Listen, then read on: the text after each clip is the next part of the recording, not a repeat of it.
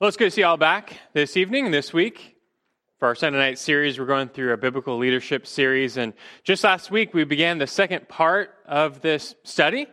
It's been going on for some time, but now we're getting into the, the second half of it, so to speak, where we're going to focus on the how to or the practical side of biblical leadership in a biblical leadership series. We've sufficiently covered, I think, the, the foundation of leadership, which revolves around the character of the leader and so now, starting last week, we're getting into the task of the leader. And so here we are studying the practice of biblical leadership. From the preparation of biblical leadership, that was several months worth, and now into the practice of biblical leadership uh, a couple more months ago. And more specifically, starting last time, we're getting into the first of these practical topics, these how to's in biblical leadership. We started with how to study the Bible began that last week. We'll be concluding that tonight. How to study the Bible. As we've been learning, our, our mission in leadership for leaders in the church, the mission is to present every person complete in Christ, to help others grow into the image of Christ. And for that mission, we have a primary tool the Word of God, Scripture, the means of that spiritual growth. And so it's imperative, therefore, that you accurately wield the Word of God, like we were learning this morning. You need to know Scripture truthfully if you're going to hope to minister it to others and encourage others. And so, for this, I mean, top of the list is going to be how to study the Bible. You really have no hope of ministering God's word to help others grow and become like Christ if you don't know what it says, if you don't know what it means, and if you can't find out what it says and means on your own through Bible study. You've got to feed yourself first before you can feed others. So this is clearly a, a first stop for the, the how-to of leadership. If you're going to lead in the church, and we lead by the Word, you've got to know how to study the Word. And as I said last time as we got into it, this can be quite a large study in itself. It could merit its own Sunday night series, and we've actually done that many uh, years ago. We did a whole Sunday night on how to study the Bible. But for now, I'm just trying to give you a, a bit of an overview to the Bible study process. Granted, Many of you may not do such an in depth Bible study like we're talking about here. The process I've been giving you is meant for studying the Bible at a, at a deep level. But still, I want you to be exposed to the full process at a solid level. Whether you'll go that far or not, I want you to know about it. those of you here who might turn into someday full fledged Bible teachers, small group leaders, you know, I trust you're going to take this teaching and run with it in time. But even if you don't, I trust you will still glean a good amount about how to study the Bible better for all it's worth. How can you, even in your own, even if it's casual, how you can study the Bible better on your own. Last time we made it through the first six steps in this Bible study process, how to study the Bible. We made it through steps one through six. Those were, just in lightning speed recap, you know, to pray, read, familiarize, organize, question, and observe. You'll have to get the, the lesson from last week if you weren't here because we can't say much more than just repeating them. These steps deal with just getting into the text on your own and you're, you're reading it, you're studying it, you're observing it, you're asking questions. And so far in this process, you're not really relying on too many outside resources.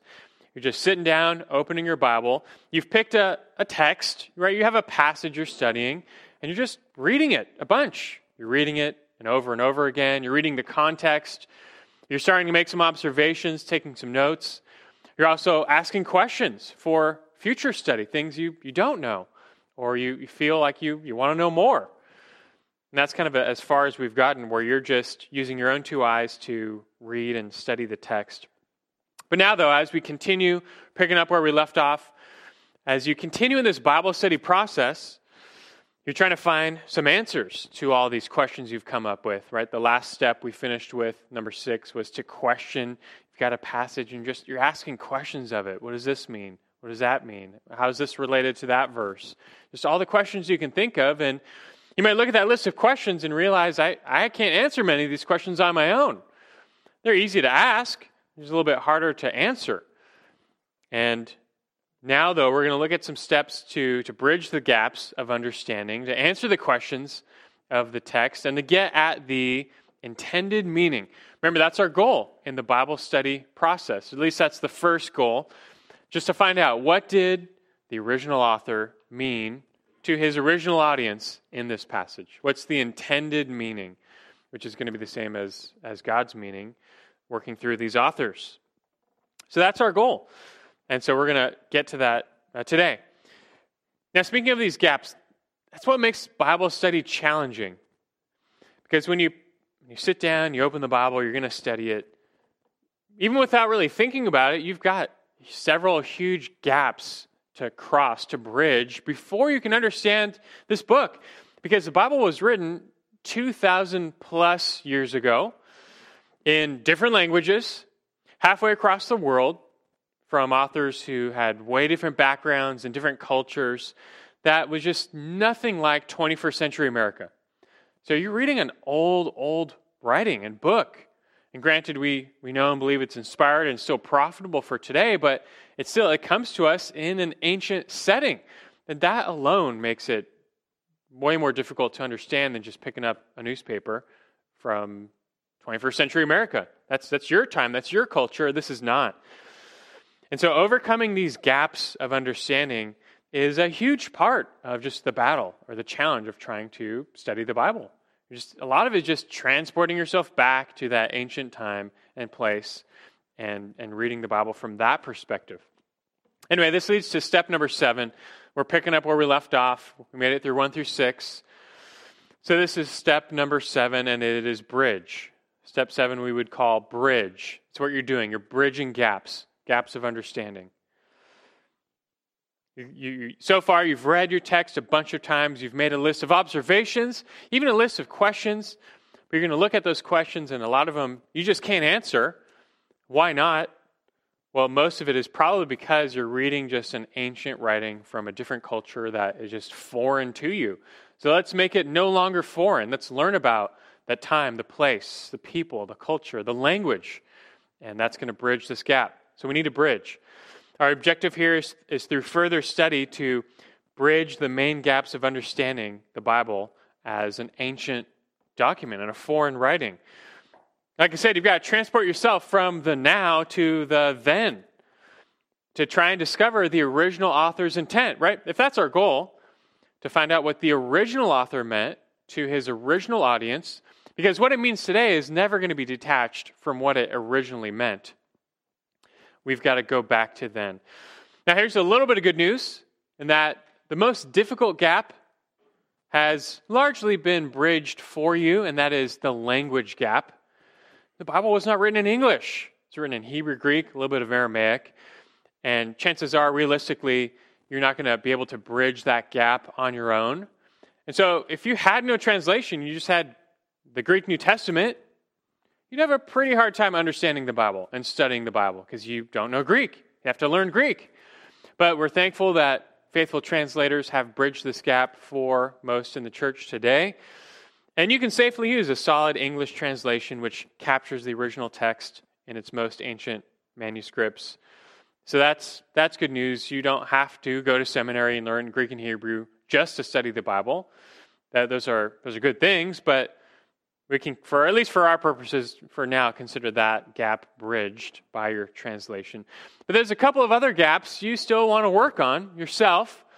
And so let me just expose you to two of the main gaps you're, you're going to want to bridge in Bible study. There's actually several, but I'm trying to simplify, even though I know this is a lot. I know I'm just dumping a lot on you, but that's, that's what you get. Anyway, the first is the historical gap. The historical gap. God simply chose to use human authors to pen scripture. Human authors writing from unique time, places, circumstances, cultures, backgrounds, and styles to form his word. He, by the supervision of the Holy Spirit, ensured that the product would be free from error and would be God breathed.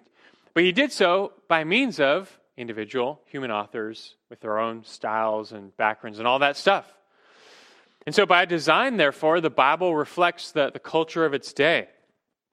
And to properly understand the Bible, you need to clear your mind of 21st century Western thinking and culture and you got to transport yourself back to the ancient Near East, is what we call it, the ancient Near East. And to do this, you're going to have to study a bit of the history, culture, geography, and background of the biblical writers. The more you know that, the more familiar the Bible will be to you, right? The history, culture, geography, and background of the biblical writers. And all of that, for the sake of simplicity, we're including in this historical gap. And so we're talking you know, ancient Jewish culture and Greek and Roman, a little bit of Egyptian, a little bit of Babylonian, not Japanese, right? So, it, it, well, do you know good to learn the Bible better by studying the geography of Japan? Right, so you get what I'm saying. You've got the biblical cultures represented, primarily Jewish, but uh, there's others represented, and so just getting immersed in those cultures and and way of life, it's going to give you a greater understanding of the Bible, which reflects those cultures and way of life.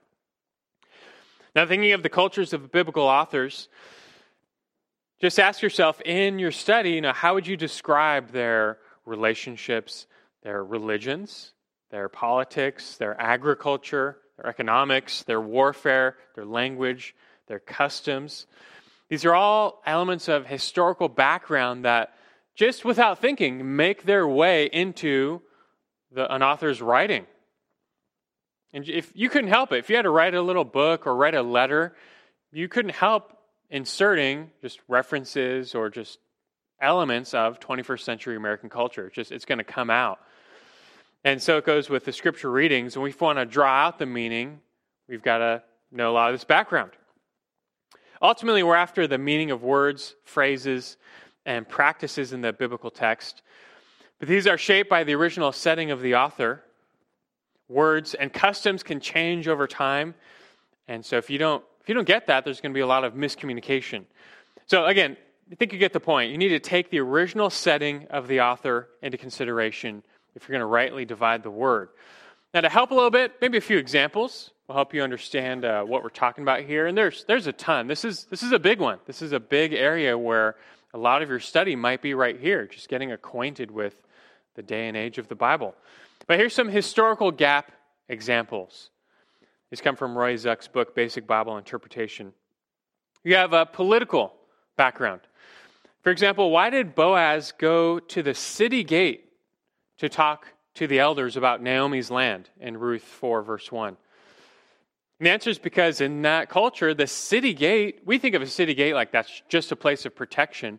But in the ancient Near East, most cities, the city gate was where a lot of business was held, where judgments would be held. The elders of the city would congregate by the gate for their judgments, for their ruling. So it was a place of business, commerce, and judgment.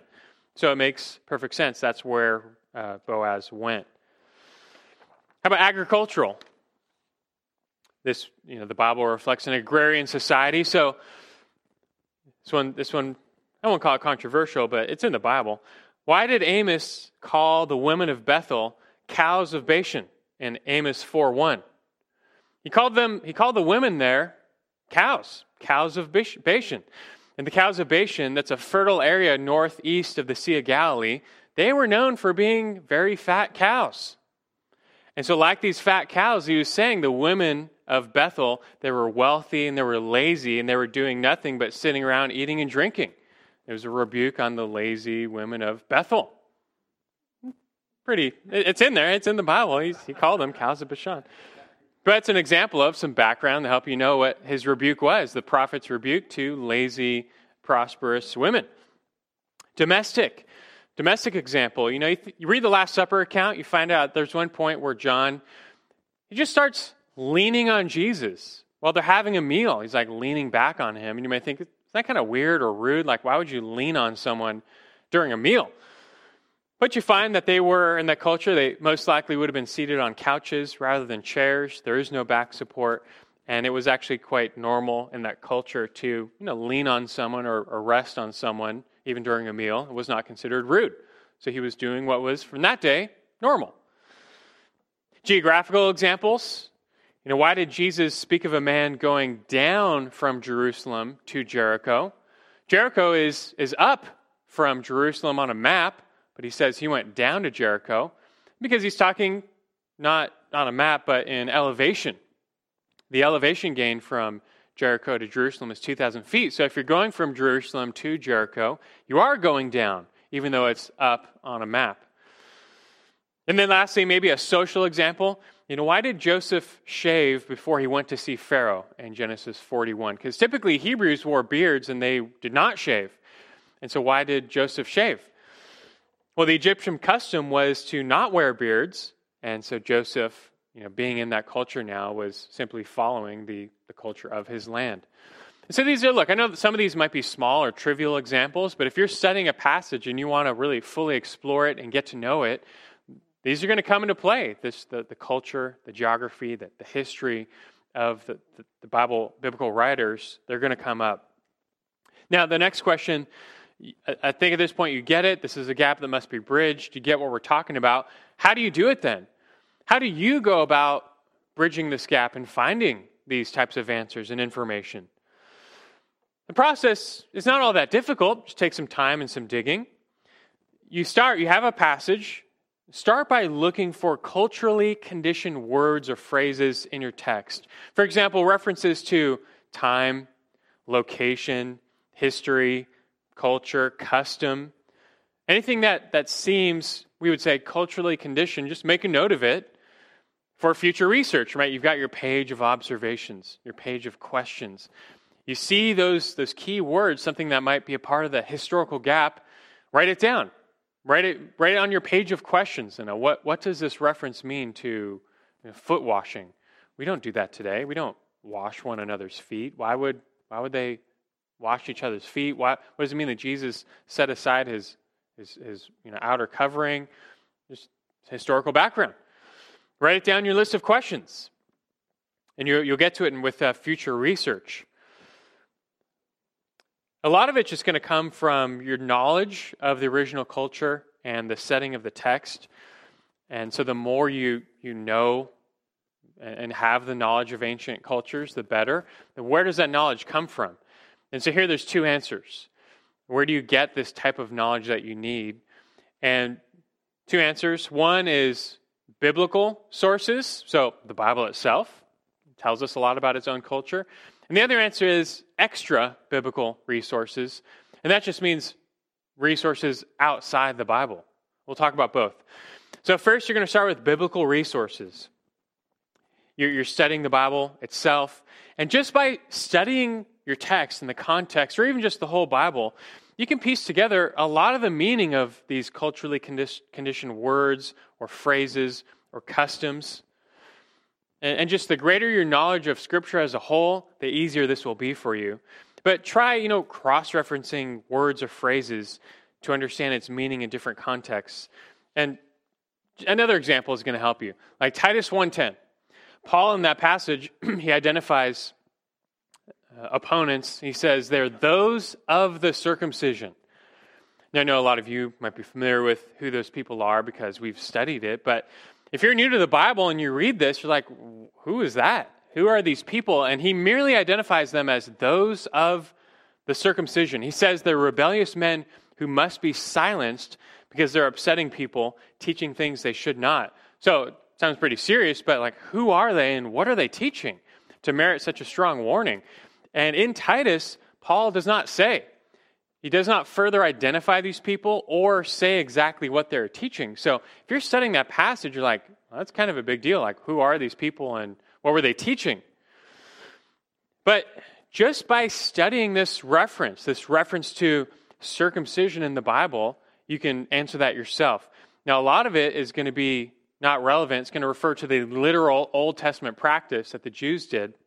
But you get to the New Testament, specifically the writings of Paul, you find he talks about these people a lot, this uh, the party of the circumcision or the group known as the circumcision. And by Bible study, by doing your own research and referencing, or you could look it up in a Bible dictionary, you find that he's talking about Jewish Christians who were still legalists, and they taught that for Gentiles to be saved, they had to keep the law of Moses and be circumcised. Or, in other words, they basically had to become Jews. And that was a false teaching. That's uh, against the gospel. But that's just an, an, example, though, of that's, that's a, a, a significant historical gap to understanding Titus 1:10.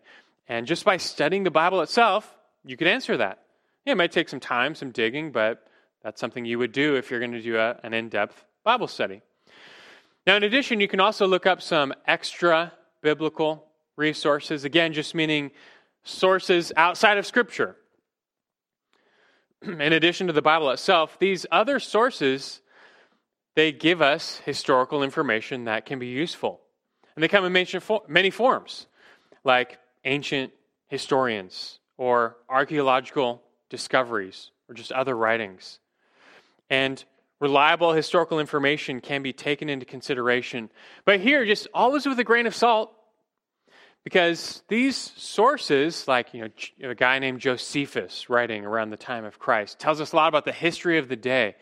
And you can learn a thing or two about the history of you know, the Jews in the day of Christ, but always with a grain of salt because these sources are not inspired like Scripture, they're not authoritative like Scripture, but they can shed light and add color to the historical background of the Bible.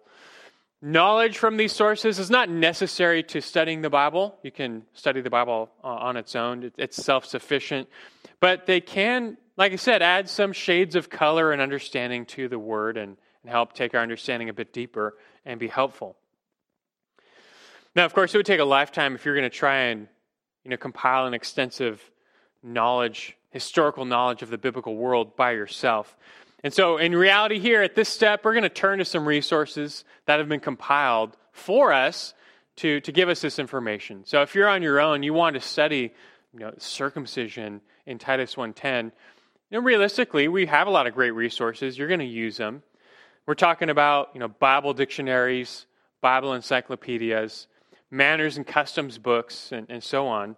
And you're going to look up circumcision. You'll see a little excerpt there, and it's going to it's going to explain that for you, and it's going to give you the historical information you need, and and that's good. That's what these resources are there for, and they're really helpful. It's a it's a good age to live in because there's plenty of resources, and so go ahead and use them.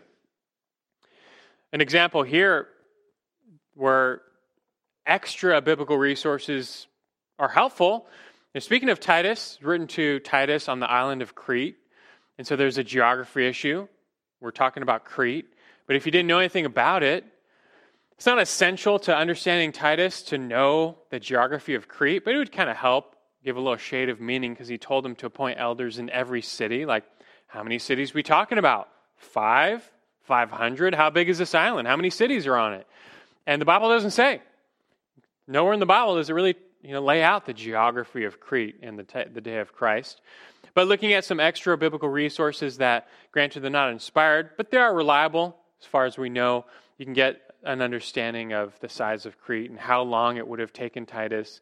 Again, that's not essential to knowing the meaning of that text, but it can help give, give some great background, like going from black and white to color can just give you some some extra there. It's good.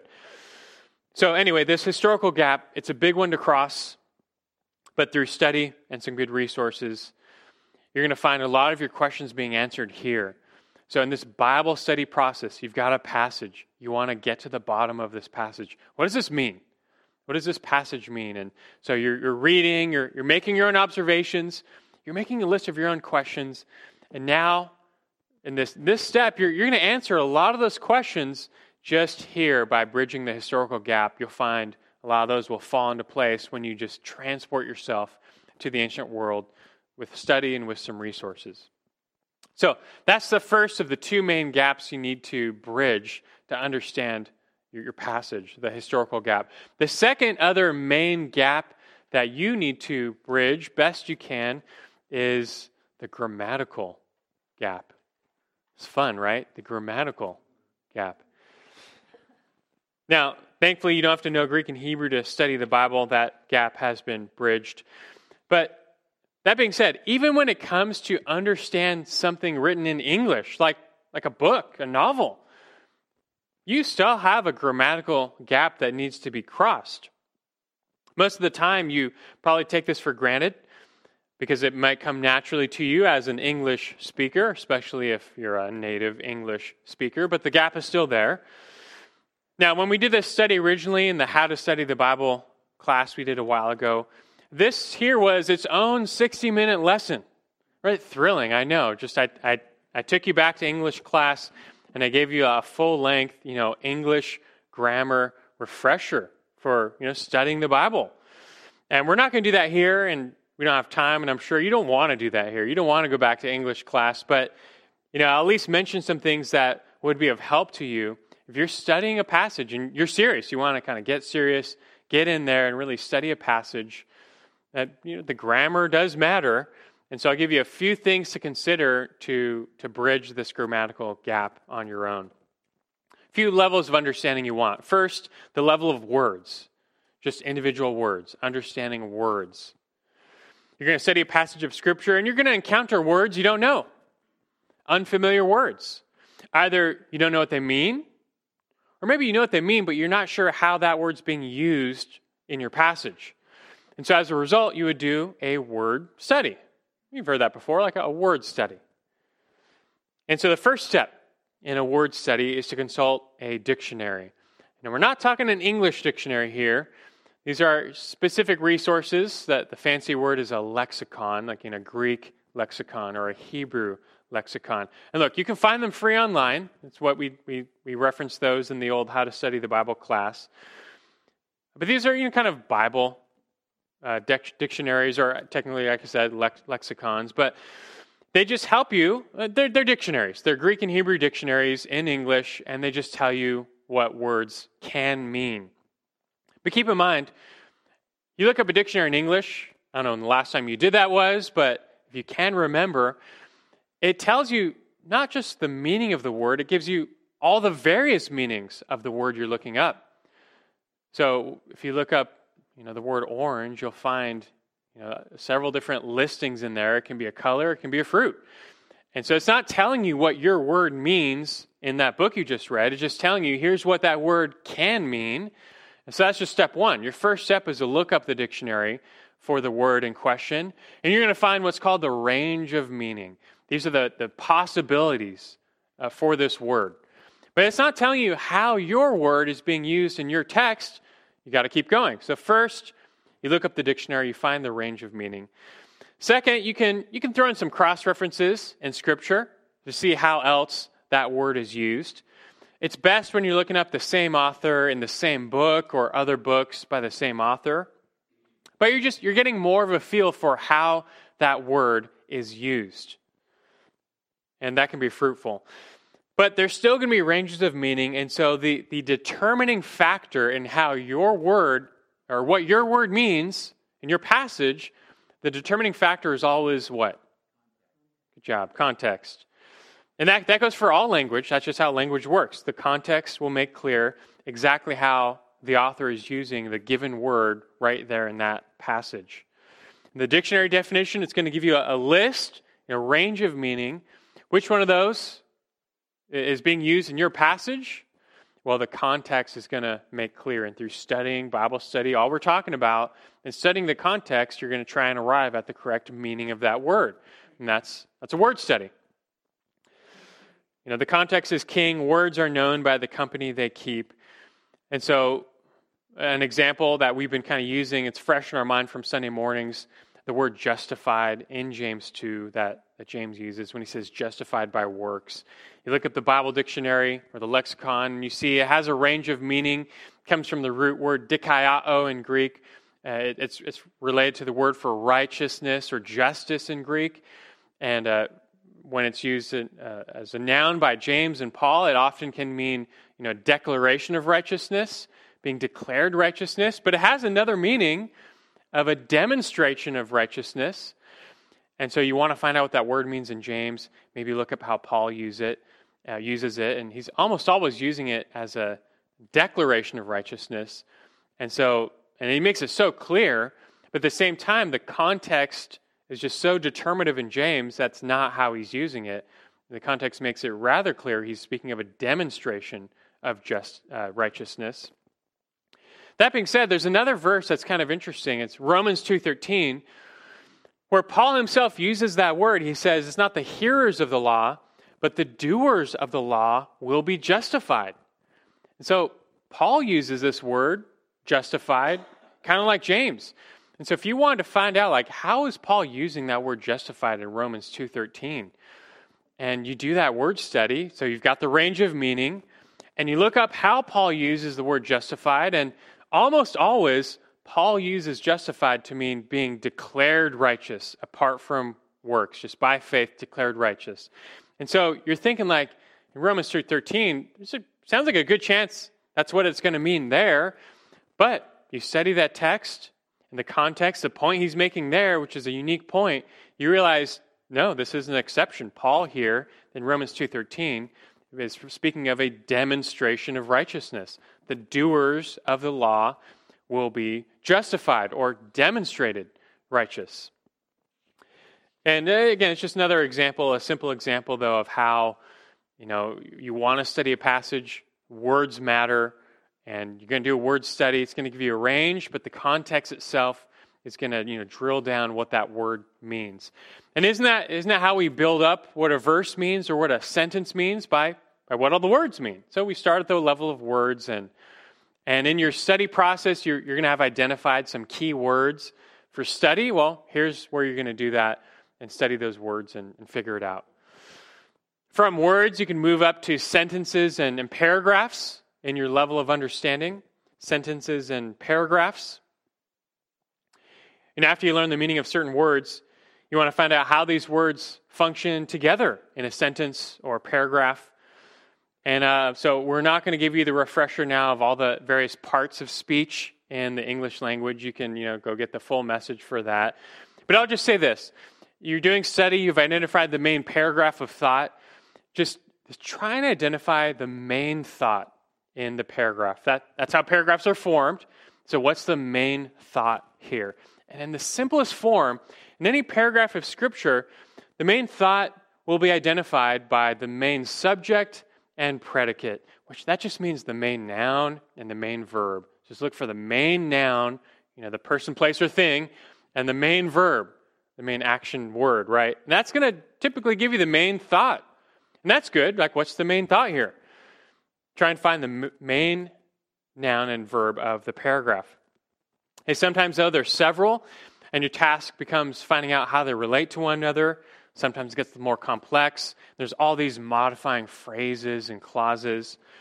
Uh, but it can seem like a tangled web. But hey, just simplify things. Start with the main thought, the main subject and predicate, and then work down how everything else relates back to it. It can be challenging, it comes with practice. In a simple example here, we've been studying Ephesians on Wednesday nights. Use it as an example last time. And we studied Ephesians 1 3 through 14, which is this huge run on sentence, as Oliver pointed out. But what's the main thought? Blessed be God.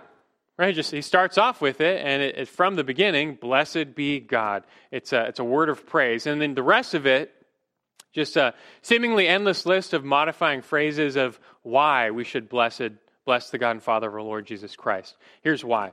But that's just the main thought. So that kind of helps you, and then from there you can just attach things, how they relate back to why we why we should bless God and so forth.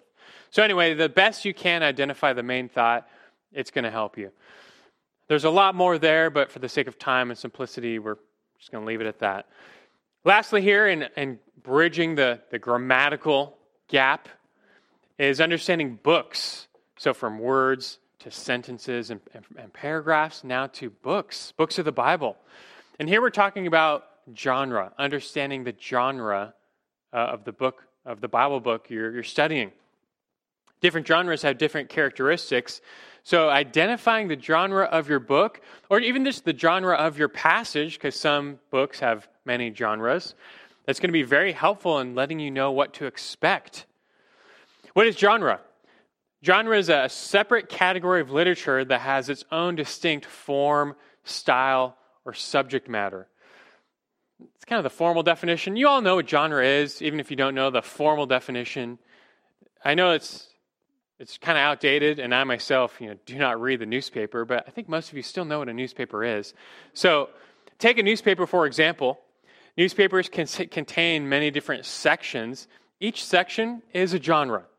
You have the front page, the sports page, the cooking page, the business page, the editorial page, the comics page. Those are all like different genres. And they each have their own distinct style, their distinct writing, distinct content, and so forth. And so, uh, distinct vocabulary, and the, the more you know those, the more you know what to expect when you're reading a given genre. So, let's say you're reading, for example, a novel, and you see the phrase DJI 12,767.57 plus 2.56. You'd be very confused. Like, what does that mean? Uh, you're reading a novel, that, that makes no sense. It doesn't belong. But if you were reading the business page and you saw that phrase, you would know the genre, you know the context, and you immediately know that you're reading a business ticker. That's a, the Dow Jones Industrial. that's, that's what that phrase means. And it, it makes perfect sense. And so, look, knowing the genre, the context, it's just going to help you know what to expect. The same goes for the contact or the comics page in the newspaper. You're reading the comics, you know you're going to expect irony, you're going to expect satire. You're not going to get the literal meaning of things. It's, it's all going to be tongue in cheek. That's what you get in the comics page. But you're reading the cooking page, you're expecting very literal instructions. Right? That's the whole point. So you see what I'm saying here. The Bible itself has many genres, and it's just good to recognize them, to take them into account when you're seeking a given passage's meaning. Just real quick, some of the more prominent genres in Scripture prose. That's just the, the normal daily speech of mankind. Most of the conversations in the Bible are prose, or the epistles are prose. Poetry, a third of the Old Testament is poetry, and you get a lot of figurative language in poetry. English poetry is known by rhyming. Jewish poetry does not rhyme, it's known by parallelism, parallel thoughts. That, that's a big deal. You have historical narrative. And this is just, you know, the, well, his, history. You see this in the four Gospels, in the book of Acts, and in many of the Old Testament you know, history books. You expect literal, straightforward fact in historical narrative. Wisdom literature. Much of this is reflective and philosophical in nature. So, Proverbs, Ecclesiastes, you know you're reading wisdom literature.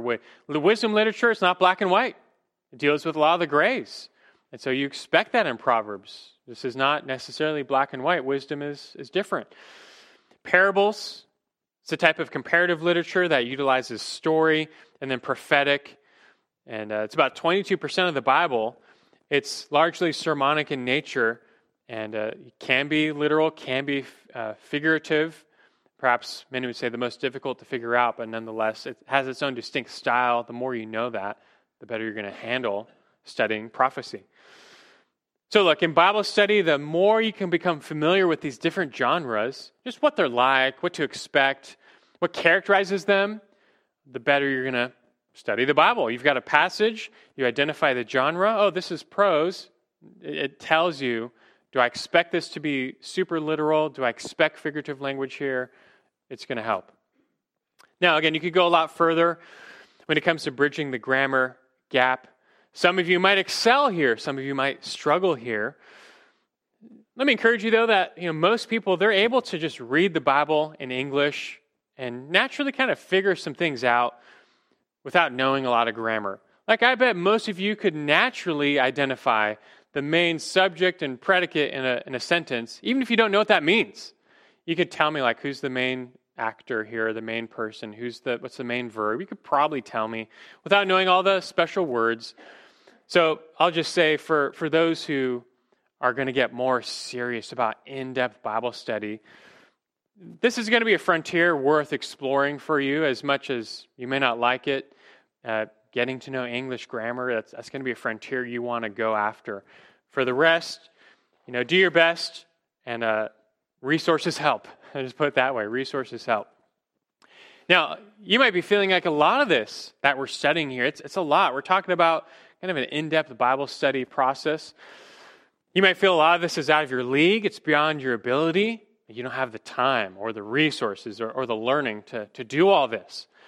And look, we're all limited in various ways, either by time or gifting or resources or ability.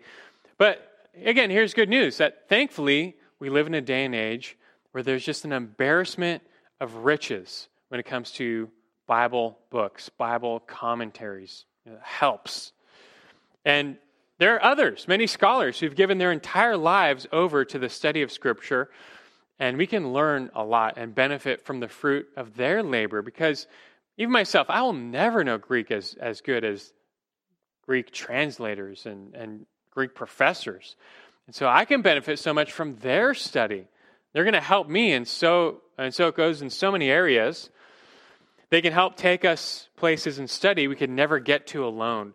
So even if you feel like this is all kind of beyond me, I, I don't know if I can get that far, let me encourage you get as far as you can. Study the Bible on your own. God will bless it. Just do as much as you can. And then comes time to just go get some help.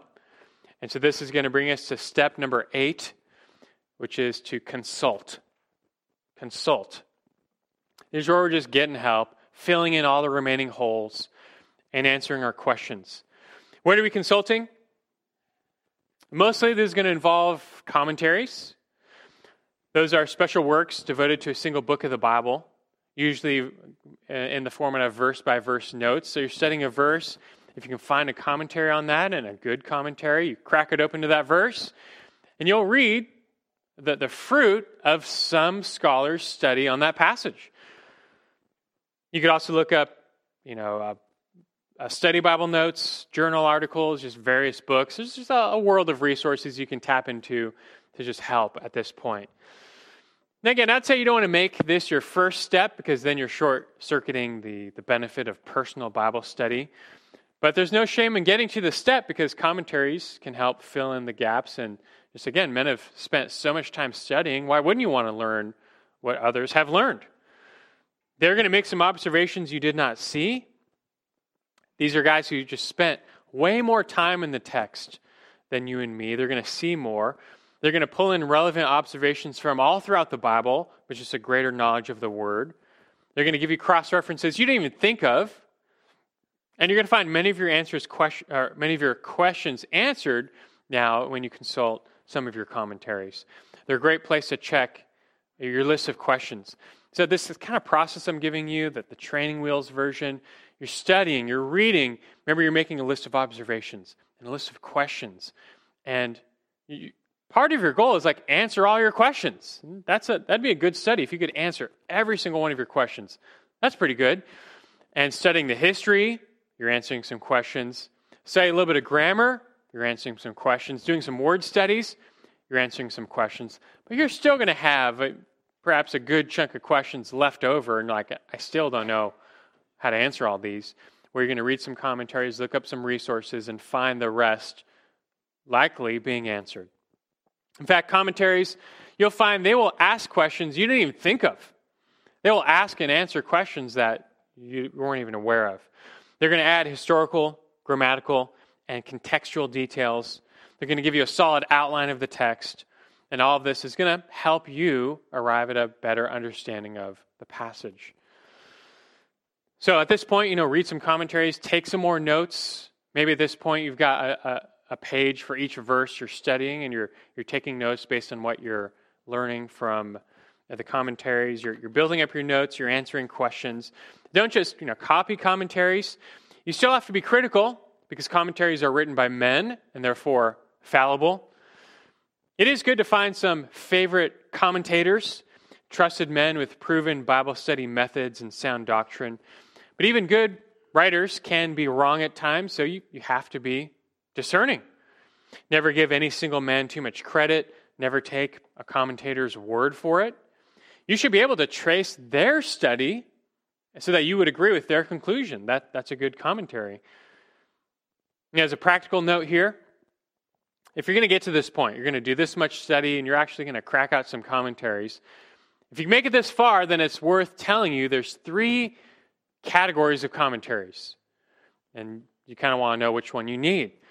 Three basic types of commentaries. The first is exegetical. Exegetical, that the word exegesis to draw out.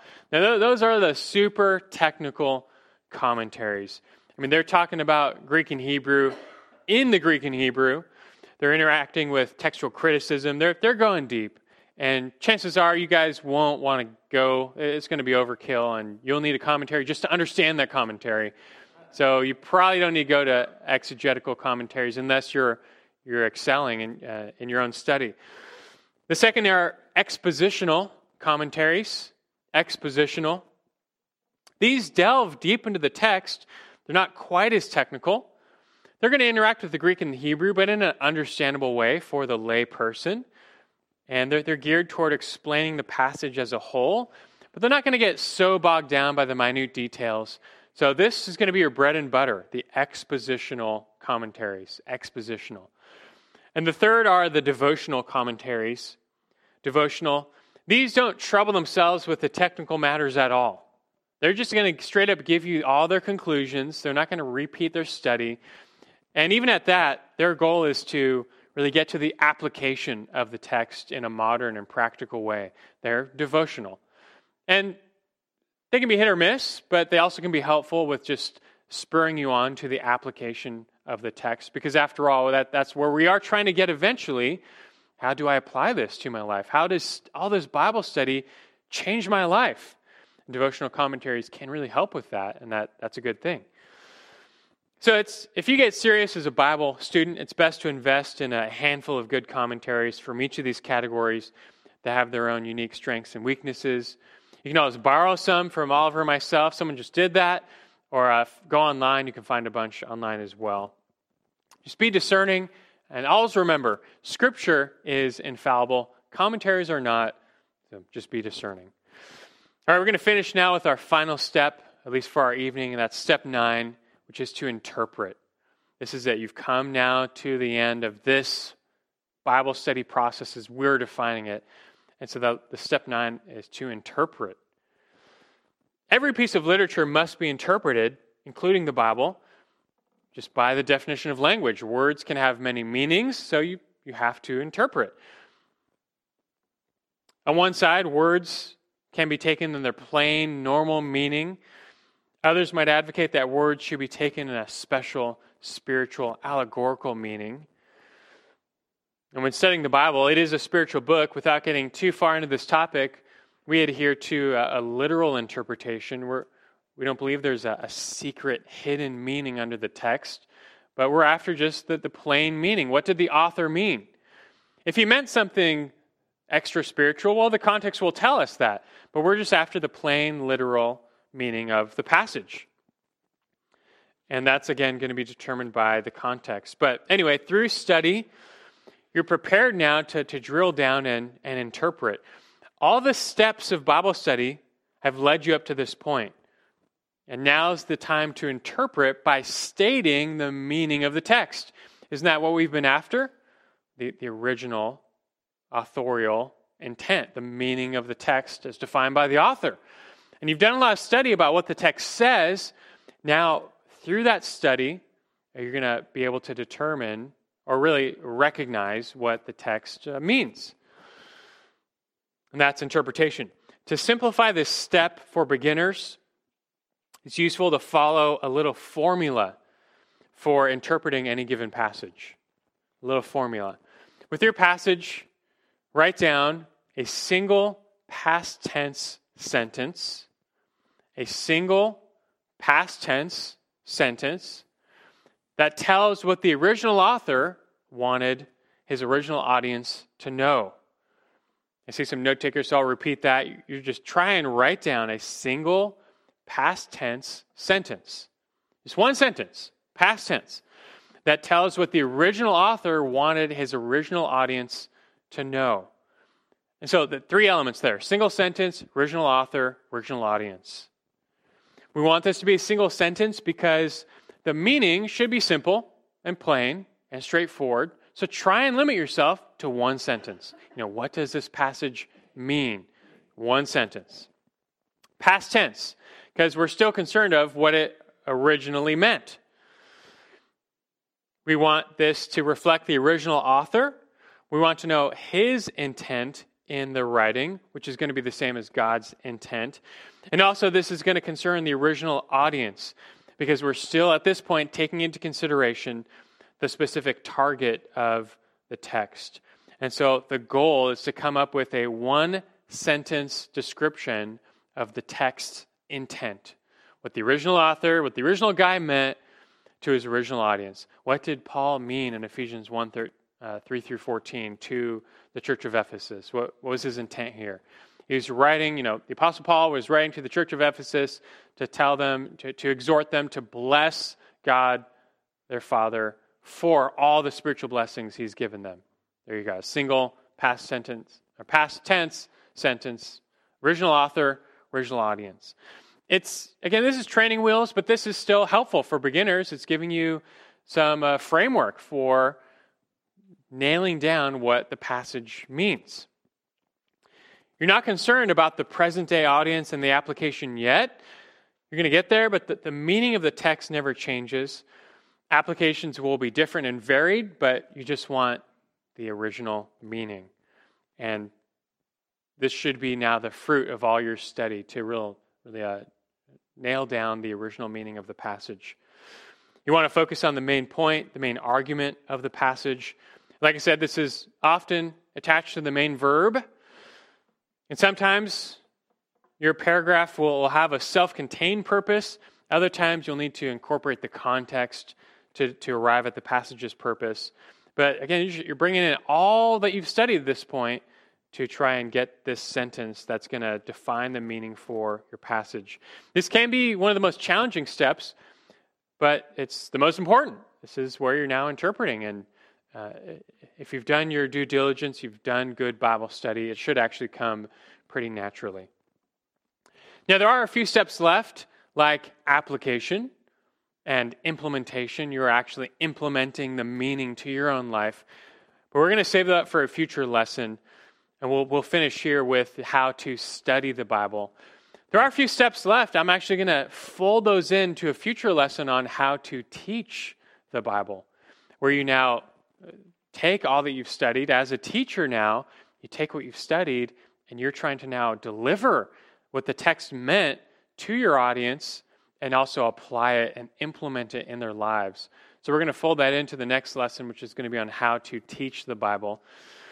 Again, you might think that's not for me. I'm not going to teach the Bible. But, well, you're sitting in a biblical leadership series. And so this is part of the how to's of leadership. Studying the Bible, though, let that be your where you start. Just, just start there. Fill yourself and feed yourself with Bible study.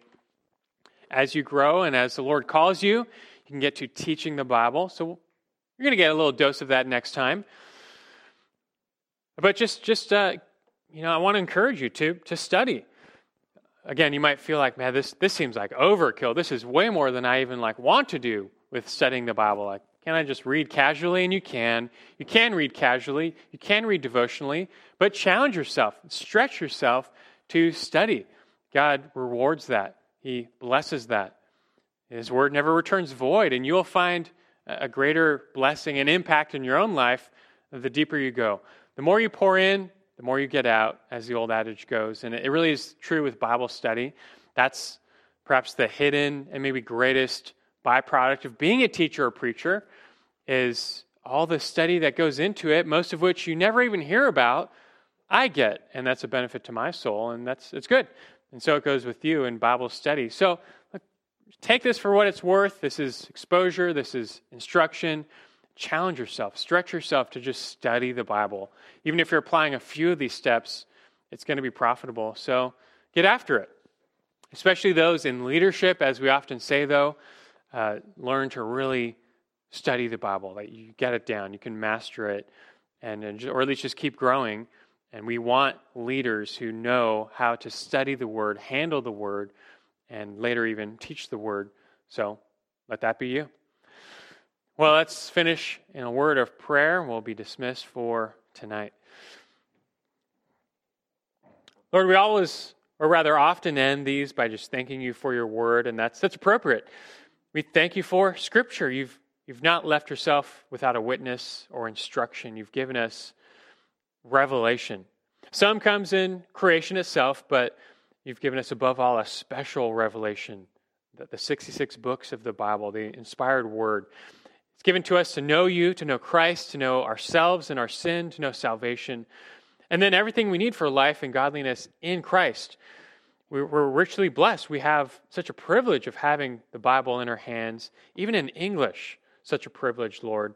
But it the blessing still comes to those who, who seek it, who search for it like silver and gold, who mine for it, like it says in, in Proverbs. And may that be us. May we not be content with just, you know, hearing a sermon now and then, maybe reading casually, but inspire us to want to know your word more, to, to want to feed, and to even study. As much as we can. You've given us different abilities and giftings, and that's, that's fine. So, as, as much as we're able, help us and inspire us to learn, to study, to know your word. That's just what we want, to know your word, what it means, and, and then how we ought to live in light of it. So, bless this, bless our process, bless, bless this uh, church as we seek to be those who take your word seriously and, and want to study it and get it right. May that go for all of the, the leaders and, and future leaders here as well. In Christ's name we pray. Amen.